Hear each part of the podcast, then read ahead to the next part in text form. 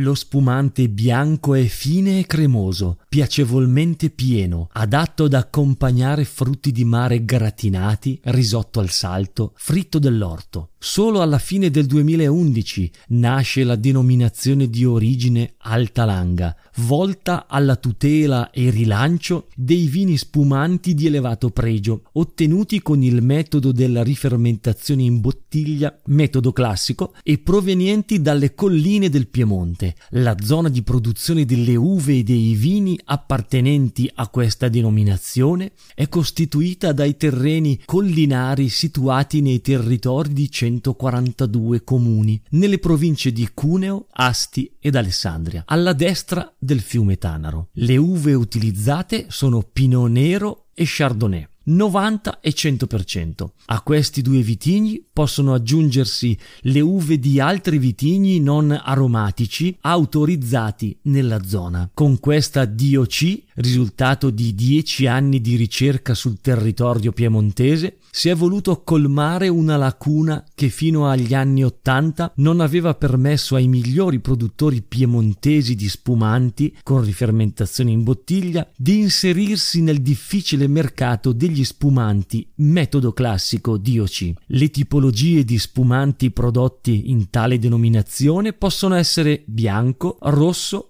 e rosato. Al di là del colore che ha a seconda della macerazione in presenza o meno delle bucce, può essere giallo pagliarino per il bianco, cerasuolo per il rosato e rubino per il rosso. Tutte e tre le varianti hanno gradazione alcolica minima di 11,5 gradi. In particolare, il bianco possiede un bel colore paglierino più o meno intenso e piacevolmente corposo.